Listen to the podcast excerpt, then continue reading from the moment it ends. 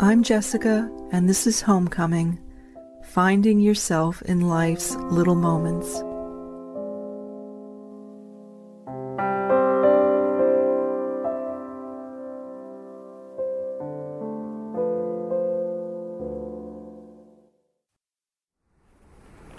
Hi, dear listener. I'm sitting out near my favorite sandstone rock, overlooking the vast Pacific. It's late-ish in the afternoon, about 4 p.m., and it's a soft, warm day. It's a Sunday. The atmosphere is quite clear, which is a blessed thing. We've had a lot of bushfires, and maybe this means that they're a bit better in the state in which I live, in Australia, down under. So I'm looking out over the vast Pacific, as I often do when I make these podcasts, and the sea is a crystal clear green blue. I can see the reefs below. You can probably hear the crashing of the waves below me. You'll hear people walking by. It's a Sunday, so lots of people are out. I sometimes sort of marvel at how the promenade near where I live, just a stone's throw from my apartment, that skirts the water's edge, is a beloved place for so many people. On the weekends, many people come and walk from, they come from all sorts of parts of Sydney and parts of the world. And it's a bit like a microcosm of the world, because the numbers of cultures are just astounding. You hear many, many different languages and see many, many different kinds of people. And they're all walking along the water's edge on the walkway and between the rocky outcroppings and the water as it's lapping onto the rocks below. And everyone's enjoying the same thing. So it's a beautiful thing. And as I'm looking out, to the ocean here, I'm up on a kind of promontory. So I have a beautiful view, and I love having this view,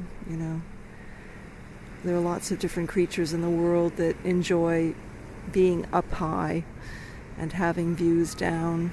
There's something about that. So I'm one of them.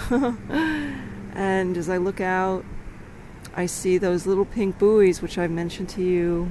They're called shark drum lines, and there are actually more of them than there have been before. So perhaps they're finding that they're successful in attracting the sharks. And then what happens, as I've explained, is that the sharks are attracted to the bait that's attached to those buoys, and then a signal when the shark takes the bait, the signal is sent to the shark office, and a boat comes out and escorts that shark out to sea, way out past where the shark would be a danger to people.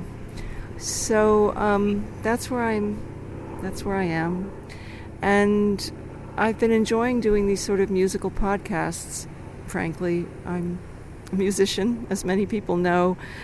I'm not particularly a singer, but I've played an enormous amount of piano over the span of my lifetime, and within the last, 10 years, I had the opportunity to play at a lot of holy places, a lot of sacred sites, a lot of churches of different denominations, and so I learned a lot of hymns, a lot of really beautiful music, and those hymns now fill my mind even when I'm not sitting at the piano, and the words.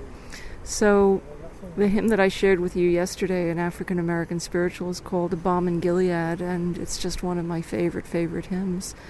But when I play it, on the piano, it seems to just kind of dissolve easily and effortlessly into another of my favorite hymns, which is Amazing Grace. And, music's like that. It's interesting. They call these things medleys when you kind of mash up more than, two or more songs or pieces of music. But those two hymns just seem to go together so well, and I actually played a little bit of Amazing Grace yesterday in that podcast, but as a result, I've been thinking about it, you know, I've been thinking about that hymn, and the words have been running through my mind. And yesterday, I played it in assisted living residence. I do that about once a month, and they love it when I play that hymn. They love it when I play that hymn. There were probably about 50 people there, and in a circle around the piano, and they all know that song, they all know that hymn, they know the words to it, and they sing with their hearts. They sing with their hearts. So that's a particularly wonderful moment in these little performances that I give, is singing that hymn with all of these people who are in their 80s and 90s, and even some are 100 or more, you know, and they've been singing that hymn for a long, long time, a really long time. So the thing about that hymn, you know, is that always just gets me is the last verse. The last verse is like a miracle of thought and beauty and music and expressiveness, and the words come into my mind so often, you know, because there's something about those words that evoke eternity and evoke human life at the same time. So I'm going to sing a little bit of it. I'll just sing that last hymn to you and then maybe talk a little bit about it. But it goes like this. When we've been here 10,000 years, bright shining as the sun, we've no less days to sing God's praise than when we first begun. So, you know, dear listener, I think about that verse a lot. I think about it a lot. And I wonder to myself, you know, as I run those words in my mind, when we've been here 10,000 years, bright shining as the sun that's looking down upon me at this moment, bright shining as the sun in this afternoon sky, bright shining as the sun, unimpeded by much of anything, a few clouds, you know, and that's it. It's shining down on me. When I've been here 10,000 years, when we humans have been 10,000 years, bright shining as that sun, we've no less days to sing God's praise than when we first begun. And you know, I think about that. What does that mean? When we've been here for 10,000 years on this earth, shining like the sun, shining in the image of God, an expression of the force of the divine itself, what placed us here, what gave rise to us myriad humans here on earth. When we've been here for a long, long, long time shining like that here, bright shining as the sun, we've no less days to sing God's praise. We've no less days to be in awe of that miracle of life, the miracle of the great, infinite, wonderful mystery that's given rise to us.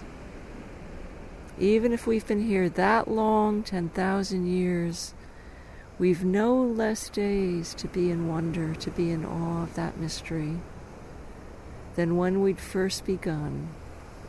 So, you know, I think about that, dear listener, that awe, right? That awe, that wonder, the cherishing of that which is infinite and grand, that's true and good and infinitely beautiful. Our awe in the face of that is a timeless thing. And no matter how long we're here and no matter how long we've been here, we've no less days to sing the praise of that, which is there, you know, in our midst, in and beyond us, in and around us, in and around us, and amidst us. We've no less days to sing the praise, to be in awe of that power than when we'd first begun. You know, and I sometimes wonder to myself, dear listener, perhaps you do, I wonder, where am I in that 10,000 year continuum? You know, where are you and I, each of us, in that 10,000 year continuum now? In 2019, almost 2020. Where are we in that 10,000 year continuum? And I think 10,000 years is, in a sense, a euphemism for the span of human life, you know? Back, way back. It goes way back. 10,000 years is just a way to say that, you know? Back farther than one can almost imagine, but there it is, you know? So I wonder, where am I in that continuum? But I have to say that when I sing that song, when I sit with all these people who are in their 70s and 80s, 90s, and even over 100, some of the oldest people on the earth at this time, you know, if you've lived to be 100, then you're in that tiny minority of people who were born at the end of World War I, you know, and who are alive now by the grace of God and everything else that's gone into each of these people's lives. It's quite something. I sort of had a sort of funny thought, because I had a very dear friend who lived to be 102. She was a very, very dear person to me. She lived to be 102. And she was determined to live to be 102. She's English. Because when you live to be 100, when you turn 100, you get a letter of congratulations from the Queen. And she made it. And she got that letter from the Queen. She lived to be 100. And then I think to myself, oh my gosh, the Queen herself may live to be 100. And I wonder who will write the letter to her. I'm sure many thousands and thousands of people will write a letter to the Queen when she turns 100, if she does. So reflecting back, dear listener, on these 10,000 years, you know, that we exist in that continuum of time, stretching back, and then forward into the future. You know, I like that thought, that the awe that I feel, you know, when I play this song, the awe that it evokes is a kind of eternal quality. And I guess that's what's really inspired me to make this little podcast today, because there's so much in our midst that can evoke and inspire that awe. And I think that really, in the end, that's what's going to save us.